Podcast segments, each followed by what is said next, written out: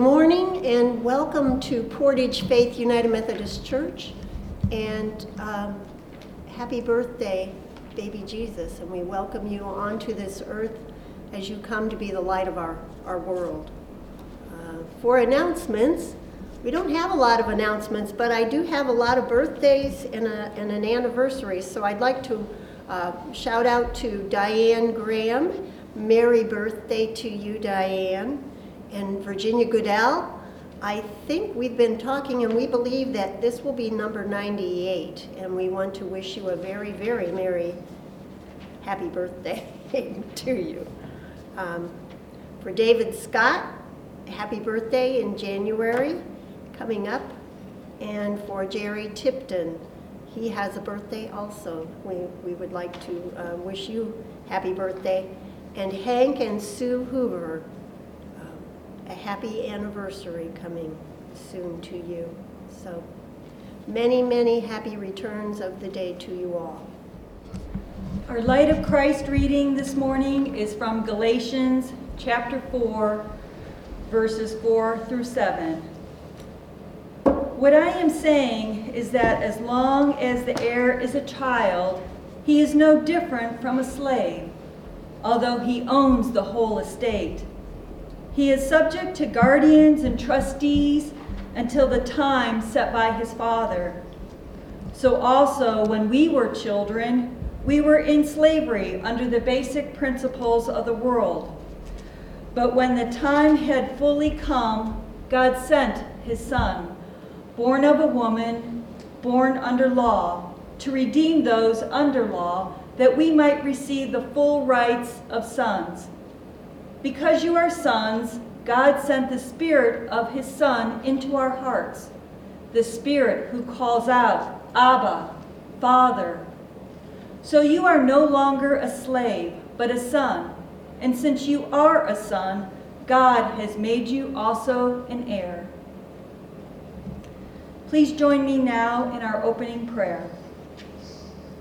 Light of the world, shine in our lives this day, as we gather to worship you today. Give us the eyes of Simeon and the faith of Anna, that we may see the promise of our salvation. As we come before you with hope and expectation, give us the Spirit of your Son, that we too may grow in strength and increase in wisdom. In your holy name we pray. Amen.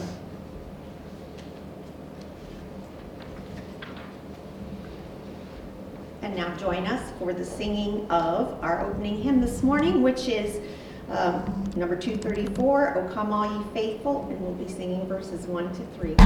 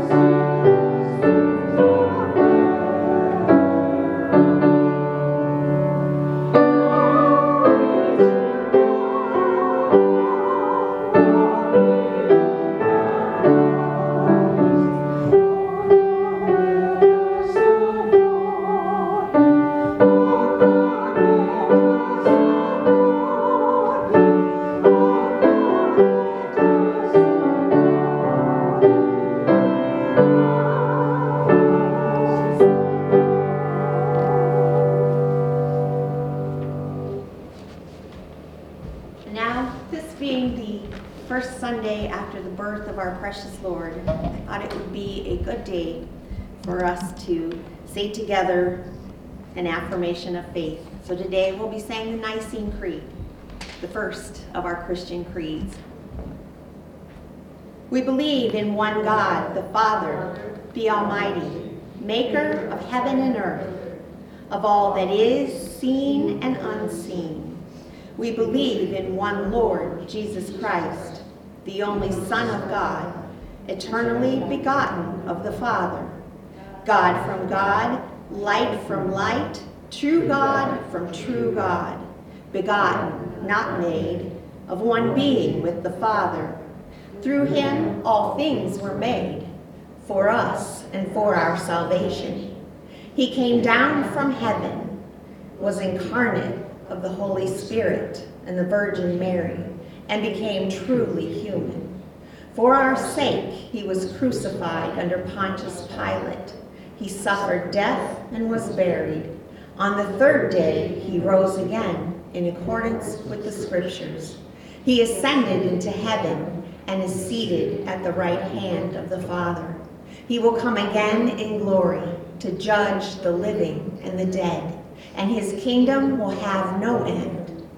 We believe in the Holy Spirit, the Lord, the giver of life, who proceeds from the Father and the Son, who with the Father and the Son is worshiped and glorified, who has spoken through the prophets.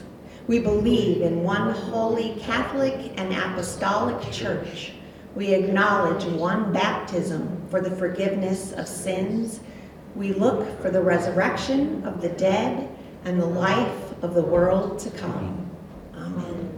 And now if you'll join me for the Gloria Patri.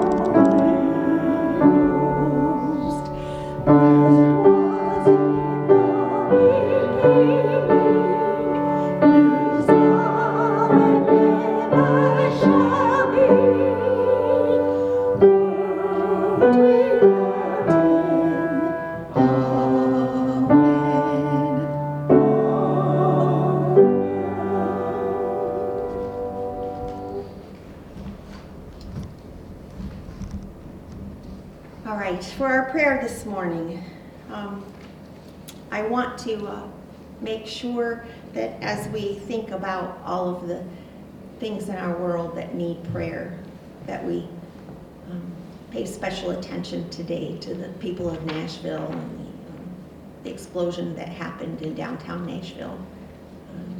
It's kind of a tragic thing to happen so close to Christmas, so keep those people in your hearts, and as we pray, have them with you. Lord of bright and abiding light, you have shown us in the person of Jesus, your Son, a new way to live. You have poured your light into the world and have asked us to live in the light rather than run and hide in the darkness of doubt and despair. You promise to be our light all of our days and ask us to place our trust in you. The journey in this light is risky. It means that we will have to be very serious, Lord, about our service to you, giving you our best and offering hope and light to others. In this new year, we bring to you the names and situations of others for whom light seems to be a stranger. They struggle with ill health, economic hardship, broken and damaged relationships, loss of loved ones, and anxiety. We place them in your care. Let your light shine on them, bringing healing and hope. Help us to be bearers of that light in all that we do, for we ask this in Jesus' name. Amen. And now let us pray the prayer that Jesus taught his disciples to pray. Our Father, who art in heaven, hallowed be thy name. Thy kingdom come, thy will be done on earth as it is in heaven. Give us this day our daily bread, and forgive us our trespasses, as we forgive those who trespass against us. And lead us not into temptation, but deliver us from evil. For thine is the kingdom, and the power, and the glory forever. Amen. And now if you'll sing with me our next hymn. It is from the hymnal, number 229, Infant Holy, Infant Lowly.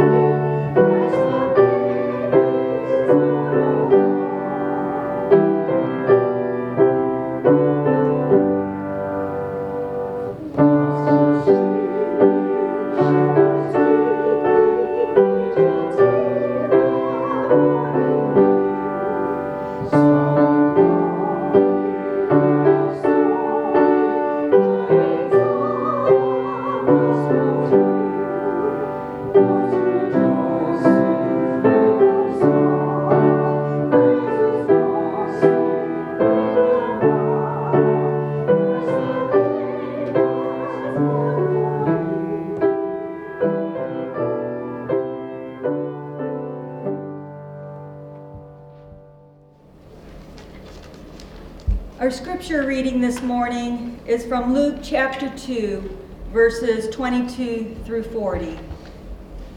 When the time of their purification according to the law of Moses had been completed, Joseph and Mary took him to Jerusalem to present him to the Lord, as it is written in the law of the Lord. Every firstborn male is to be consecrated to the Lord, and to offer a sacrifice in keeping with what is said in the law of the Lord, a pair of doves and two young pigeons. Now there was a man in Jerusalem called Simeon, who was righteous and devout. He was waiting for the consolation of Israel, and the Holy Spirit was upon him. It had been revealed to him by the Holy Spirit that he would not die before he had seen the Lord's Christ. Moved by the Spirit, he went into the temple courts. When the parents brought in the child Jesus to do for him what the custom of the law required, Simeon took him in his arms and praised God, saying, "Sovereign Lord, as you have promised, you now dismiss your servant in peace. For my eyes have seen your salvation, which you have prepared in the sight of all people, a light for revelation to the Gentiles and for glory to your people in Israel." The child's father and mother marveled at what was said about him.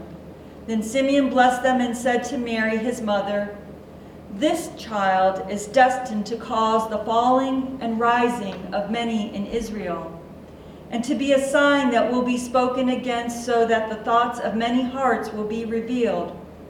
And a sword will pierce your own soul too." There was also a prophetess, Anna, the daughter of Phanuel of the tribe of Asher. She was very old. She had lived with her husband 7 years after her marriage, and then was a widow until she was 84. She never left the temple, but worshipped night and day, fasting and praying. Coming up to them at that very moment, she gave thanks to God and spoke about the child to all who were looking forward to the redemption of Jerusalem. When Joseph and Mary had done everything required by the law of the Lord, they returned to Galilee, to their own town of Nazareth. And the child grew and became strong. He was filled with wisdom, and the grace of God was upon him. The word of God for the people of God. Thanks be to God. Thank you, Debbie. That was a long one today. Good job.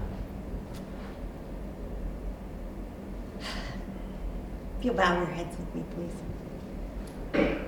As you led Simeon and Anna to embrace the infant Jesus, guide us, Holy Spirit, by your gracious light, that we may welcome your saving word. Amen. So I just wanted to let you know, since you can't see it if you're watching or listening, the title of today's message is The Glory of God in Everyday Life. So I want to welcome you all on this first Sunday after Christmas. Strange though this year has been, I hope you were able to, despite our current limitations, to find some hope and peace, joy and love in your celebration of Jesus' holy birthday. We did receive the gift of a beautiful white Christmas, lovely to look upon, and just harsh enough to mostly keep us indoors. So I hope that the time, either with loved ones or with your own thoughts, was restful to your spirits.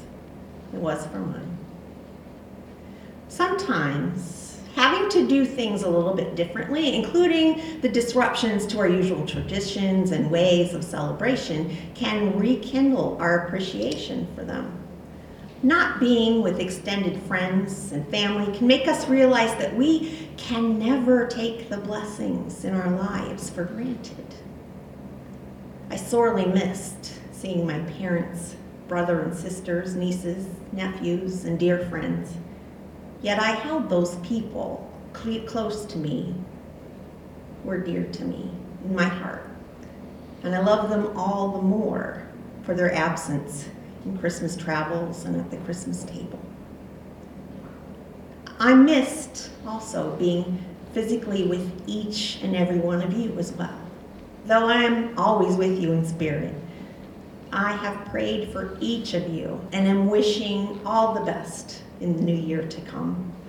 I know that many of you are facing hardships, health concerns, and other difficulties during this time, and I hold each of you in my heart and in prayer. If there's anything specific that I can pray for you, please keep me informed. And know that I'm always available for a phone call or even a visit in the church if you feel up for that. We have to mask and we have to sit at a, good social distance, but at least we'd be face to face. I welcome any requests for time to talk or to pray with you. Please let me know if you need me. I'm here. Just call, email, or text, and we can make a plan to get together somehow. A couple of you have taken me up on it, and I encourage more of you to do so. It is as much a blessing for me as it might be for you. Now more than ever, we need each other for support and friendship. But if you don't tell me, I don't know. So just call me. I'm here. In our scripture lesson today, we hear the story of Mary and Joseph bringing the baby Jesus to the temple in Jerusalem. And they're going there to fulfill the ritual obligations surrounding the birth of their firstborn son. And as we've previously learned, rituals are very important to the Jewish people for several reasons. And the first is that the rituals marked individuals, and still in the Jewish culture, mark individuals as being part of God's covenant community. In fact, community life for Jews throughout the pre-Christian period is marked by the observation of rituals prescribed by ancient law, traditionally believed to be given to the people through the prophet and God's servant Moses. Following the seasonal festivals and purity rituals gave the Jewish people a sense of control over their lives and set them apart as God's chosen. How they lived was a reflection of the covenant they shared with God, our God as well. Ritual also brought order to life during times where crisis threatened to tear the fabric of the community apart. We can understand that in our own day. The Hebrew people have remained united as a group because of their sense of community. Though threatened at many points in history, it has never been completely broken. Ritual has kept the Jewish identity alive, even as very powerful entities tried repeatedly to destroy it. And lastly, though I'm sure that other reasons could be listed, ritual helps to remind people what is important in the eyes of God, and therefore what ought to be important in the lives of individuals and their communities. Ritual allows us to find our way closer to God. It allows us to stand for a moment in God's very presence, while God's reflected glory becomes ours, even if only for that moment. God's reflected glory sustains us and gives us the strength to go on in both good times and especially in difficult ones.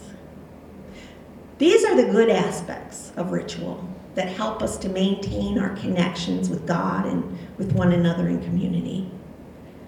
There is another aspect to ritual, though, that I want to mention that can be good, but can also cause us to fall into complacency if we're not careful. Ritual can lose its meaning for us if it becomes rote. If we keep the rituals of family and church just because that is what we've always done, but we forget the meaning behind the actions we take, when this happens, the rituals become empty and they lose their power to unite or inspire us. They just become new idols in and of themselves.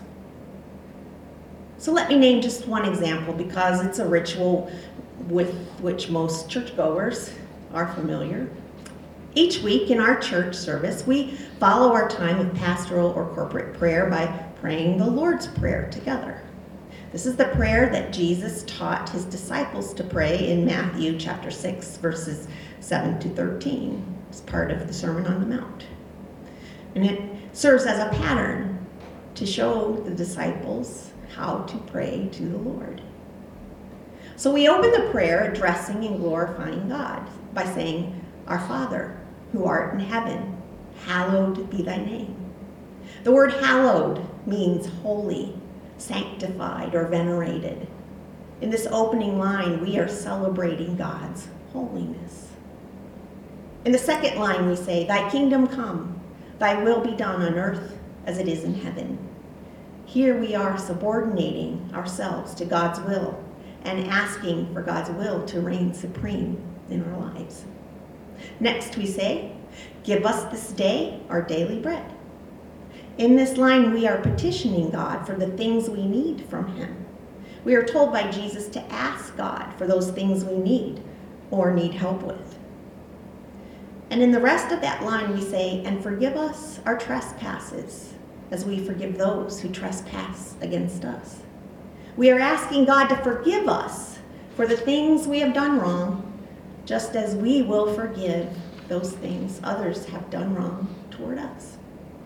And finally, we end the body of the prayer by requesting, "And lead us not into temptation, but deliver us from evil." We ask God to guide us in the right path rather than allowing us to wander down the wrong one. The final line of our prayer was added by the early church, but again is acknowledging God's glory and power to answer our prayer. "For thine is the kingdom and the power and the glory forever. Amen." This prayer Jesus intended as a pattern by which we pray to God. That's its purpose. It is a similar pattern to one that you may have learned at some point in Sunday school. And it's known as FACTS, F-A-C-T-S, sometimes just A-C-T-S-X. And in this pattern, F equals faith in God. We know and we trust God in the way we address him, highlighting his authority. A equals adoration. we praise God for who he is. C equals confession.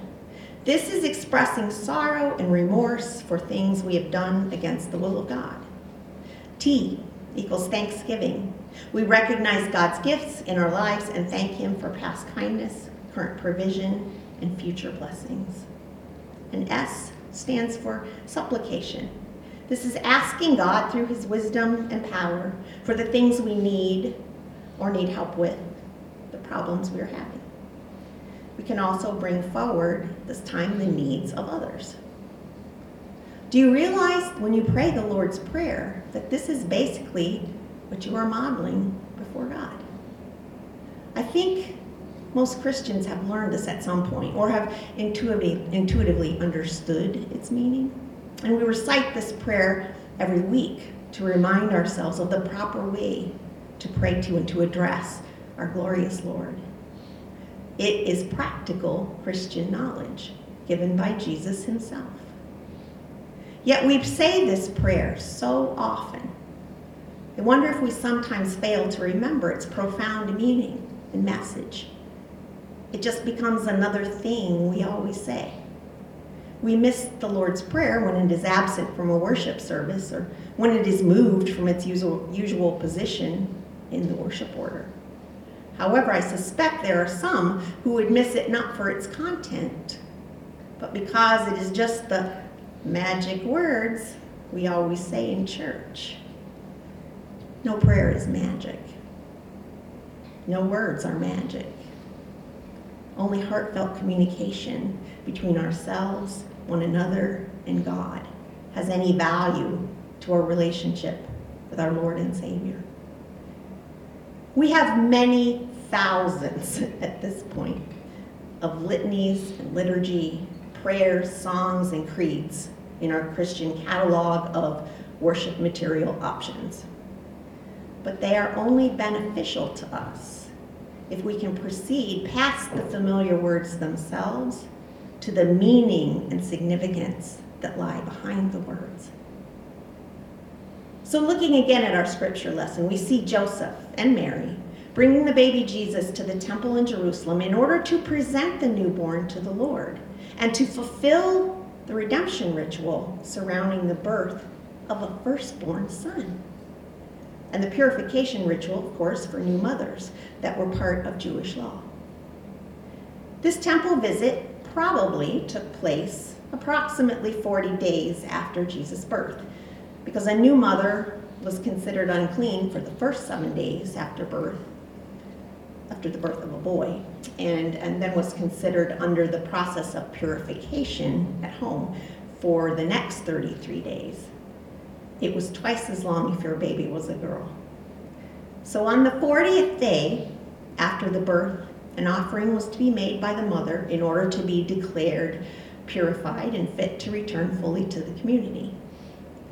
The price for this purification was the sacrifice of a perfect lamb, or if the mother could not afford a lamb, 2 turtle doves or pigeons. Jesus would have been circumcised and named on the 8th day after birth. But there was an old tradition that firstborn sons also had to be redeemed from God for 5 silver shekels, or pledged to the Lord's service if they were Levites.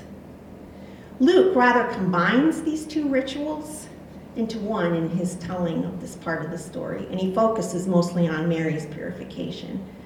This may be because he was not either completely familiar with the rules of the rituals as a Hellenistic believer, or it may be because he was implying Jesus' continuing service to God, even though he was not from Levi's line. We're not sure why. But regardless, it is obvious that Luke wants to show that the parents' observation of the Jewish rituals was important to them and to Jesus' future life marked as a devout Jew. And here's an important part, as an integral part of the Jewish community of followers of the one God. So probably these rituals, well known to Mary and Joseph, were important to them because they had internalized the meaning of following the law of Moses These were everyday family rights required to be part of the community that might have been exercised as just another experience in a long line of routine observances by a devout Jewish family.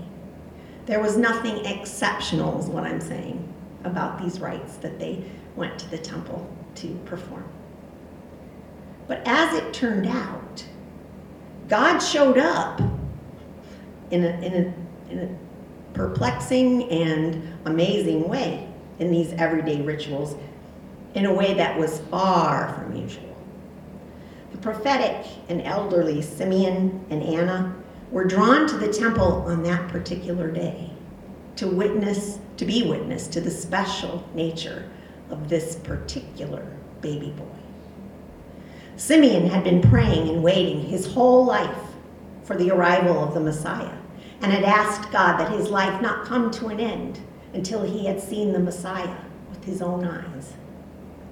So the Holy Spirit alerted Simeon, to the arrival of Jesus and his family at the Jerusalem temple on that day, at that time.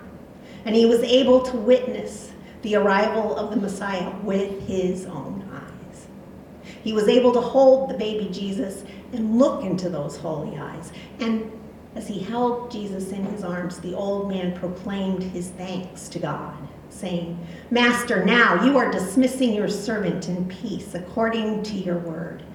For my eyes have seen your salvation, which you have prepared in the presence of all people, a light for revelation to the Gentiles and for glory to your people, Israel." Simeon's life work was now finished because he had finally been witness to God's glory arriving in this little bundle of baby. But then he shared a last prophecy with Jesus' mother Mary that foreshadowed the pain both she and Jesus would one day face, despite this day of joy. This child is destined for the falling and the rising of many in Israel, and to be a sign that will be opposed, so that the inner thoughts of many will be revealed, and a sword will pierce your own soul, too. I'm sure that Mary wondered at the meaning of Simeon's warning. Can you imagine the amazement, though, of Mary and Joseph at this chance meeting with Simeon in the temple? Surely this encounter increased the sense of God's presence for the little family. And God was not yet finished coming close on this day. Imagine the scene as the priest is standing there preparing to sacrifice the pair of turtle doves that Mary has brought for her final purification. Notice also how the turtle doves emphasize the humble means of Jesus' family. Along comes another temple regular, Anna, an elderly prophetess who was widowed as a young woman, never remarried, and who has dedicated herself to serving the temple. She shows up. She too recognizes Jesus as the awaited Messiah and begins to proclaim his identity to those who would hear her, confirming everything that Simeon had already said. Only through God's intervention would both of these pious and important people have arrived at just the right moment for this ordinary, everyday ritual observance. By making himself known through Simeon and Anna, God has come close to the Holy Family. So what are we to make of this story? How does it relate to the Christian life today? I suppose there are many ways, but I want to highlight one in particular. Unlike for the Holy Family and other observant Jews of their day, Christians over time have lost the sense that God is present in the everyday moments of our lives. As other obligations of modern life have replaced community and church traditions, Christians have increasingly learned to separate and compartmentalize portions of their lives. I often say that modern Christians believe that they have two lives, a sacred life and the secular life. And the two lives are largely independent of one another. The secular life is what goes on for us on a daily basis and consumes the majority of our time. And meanwhile, the sacred life is relegated to those times that we either find ourselves physically in church, sometimes only on Christmas and Easter, and in the vestiges of rituals that touch upon the holy, like weddings and funerals, baptisms, and other rites of passage. Of course, I believe these two lives are an illusion. We only have one life, and it is our sacred one. If we read scripture closely and honestly, we will find that our whole lives are to be lived as an act of worship to God. Christians today have difficulty, though, believing this. I think because we have the idea that worship is only concerned with religious ritual, liturgy, prayer, and other matters that are overtly considered religious and therefore serious. The Jews of Jesus' day had a different understanding about worship. They understood that all we do in love toward God, ourselves, and others is worshiping God. Living righteously is living in an attitude of worship. It doesn't mean we cannot enjoy life or have fun or even mess up sometimes. It doesn't mean that at all. It just means that as we go through life, we strive to be the best people we can be by making love our abiding principle, by being humble, and by upholding God's justice. Walk humbly and do justice. The Word put on flesh to live among us in order to show us how to do this. Jesus is our example, God with us. And we have an advantage that the chosen people before Jesus' birth never had. Because of Jesus' sacrifice for us, we are not only already redeemed, but we can be indwelled with the Holy Spirit just by professing our faith in Jesus as our Savior. God can be not only with us, but in us all the time. Think about that. Let me say that again. Whether we recognize it or not, if we are Christians, God is in us and with us all the time. There is never a moment in our lives when Jesus cannot see us and know what we do. Jesus is with us when we experience road rage on the way to work. He is with us when we shout at our kids because we had a bad day. He is with us when we disparage our parents and friends for not behaving as we think they should. We cannot hide from Jesus, though we try, including me. We cannot escape into secular mode and avoid God. Of course, Jesus is also hitching a ride when we head out to volunteer at a food pantry, when we drop our last $10 bill in the Salvation Army kettle, and when we help a kid who's fallen and scraped her knee on the sidewalk. And yeah, even when we are sitting in a worship service at church. God can show up for us during the most mundane of earthly moments if we remain aware of our Creator's constant and vigilant presence. Sometimes, like in today's scripture, God sends other people to remind us because our sight is often stronger than our faith. But ultimately, it is up to us to listen for the Spirit's guiding hand. The nudges that are so strong and seem contrary to the logical course of action we're likely to ignore, may be God's still, small voice nudging us to action. Being aware of God is like exercising a muscle. It really is. Our ability to discern God's voice can be improved over time with practice. It can also, unfortunately, be left of vestigial ability, like our appendix, seldom used and almost always relegated to the background of our lives.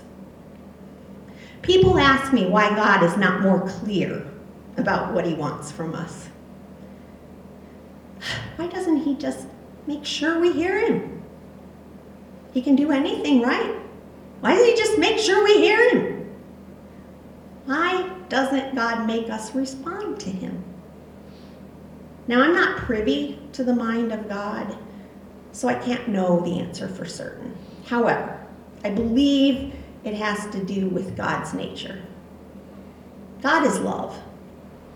Love is an action that is never selfish. Love requires free will because love cannot be forced. God wants us to love him freely, without reservation, the same way that God loves us. And we must come to him because we have learned the way of love. That way is not about the self, which is unfortunately, our human preoccupation, a lot of the time anyway. And as humans, we understand force. We have a harder time understanding what to do when the best course of action is against our nature. But love is the part of us made in God's image. We must find that part of ourselves because we have searched for it, because we have worked for it, because we have chosen it. It cannot be coerced, because if it is not love at all. Now, this doesn't mean that God never speaks to us with clarity. There are times that God does speak with clarity, even force. I've experienced it myself. However, I believe God usually speaks this way to people with whom he knows they already have the ability to hear him. Think about that. He speaks this way to people whom he already knows can hear him. I believe he speaks with force only when to be soft would risk potential damage if the message were missed or delayed. Remember, I've mentioned this before, God is not bound by time or space. He can afford to wait. God can definitely afford to wait for us to learn to choose him and his way. Getting good at it on our part is a lifetime process. Anxiety is not God's game. It is ours. The more we trust God, the more God will reveal to us. It just seems to be the way it works. So, we can turn our backs on God and prefer not to listen, or we can try to listen and do what we have discerned God is asking us. And we aren't always going to get that right, especially in the beginning. But one is easier in the short run, but has dire consequences to our lives. The other way is difficult, but improves life not only for us, but for those around us as well. God is in no hurry. Jesus is still waiting for us to complete the work he assigned to us at his ascension. There is still so much for us to do as we look around at broken relationships, governments, and systems in this world. As Christians, we have something to share with the world that can change everything and has been changing everything for millennia. We can get caught up in the despair we see around us, or we can get busy doing something about it. Elaine Brown Crawford writes of our Advent journey, so easy to get stuck in the holler of life, the pain, the struggles that we don't have or can't afford to do, rather than to focus on the hope provided to us in the birth of Jesus Christ. Our Advent hope is based on the knowledge that our joy comes from God leaving heaven, giving up the crown of glory to come to earth. When God asked, "Who will go for us?" God decided to take on flesh, come in person, and dwell among humanity to light the way for us. We have already glimpsed that light of hope, peace, joy, and love. It's time to share it because Emmanuel has come, God with us. Let us pray. Ever faithful God, the miracles of Christmas bless us throughout our lives. Bless us with the faith of Simeon and the hope of Anna, that we may see signs of your promised salvation surrounding us every day. Amen. Now if you'll join me for hymn number 250, verses 1, 2, and 4. This is Once in Royal David City.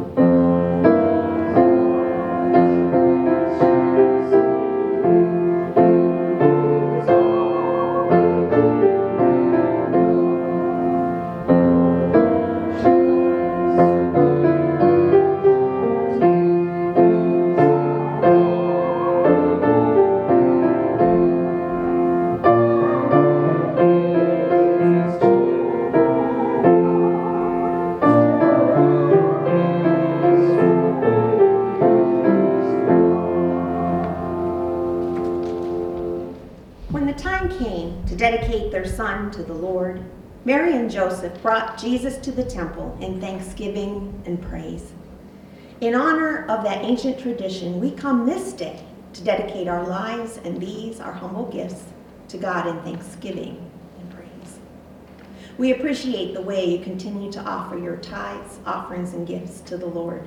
Remember that you may continue to drop them in the mail, deliver them to the church during morning office hours, or use our convenient online giving option.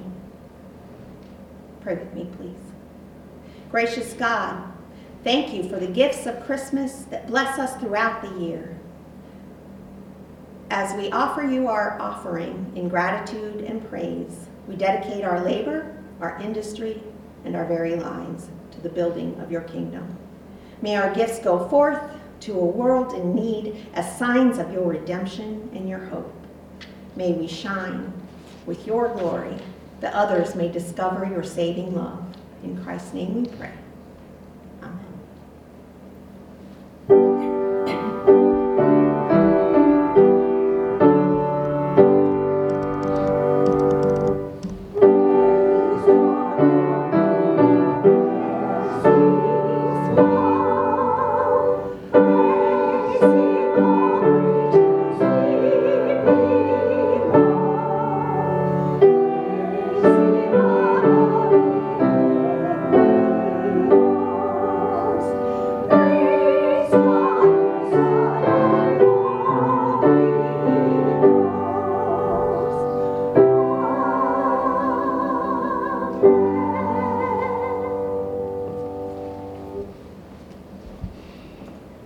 Now, as we exit this place today, I will share some words with you, but just so you know ahead of time, we will have a benediction response directly following the benediction, which is from the Faith We Sing, number 2160, Into My Heart. So as you leave today, go into God's world, bearing the light of hope and peace. Bring the good news of the love of God through Jesus Christ to all the people. Go in peace.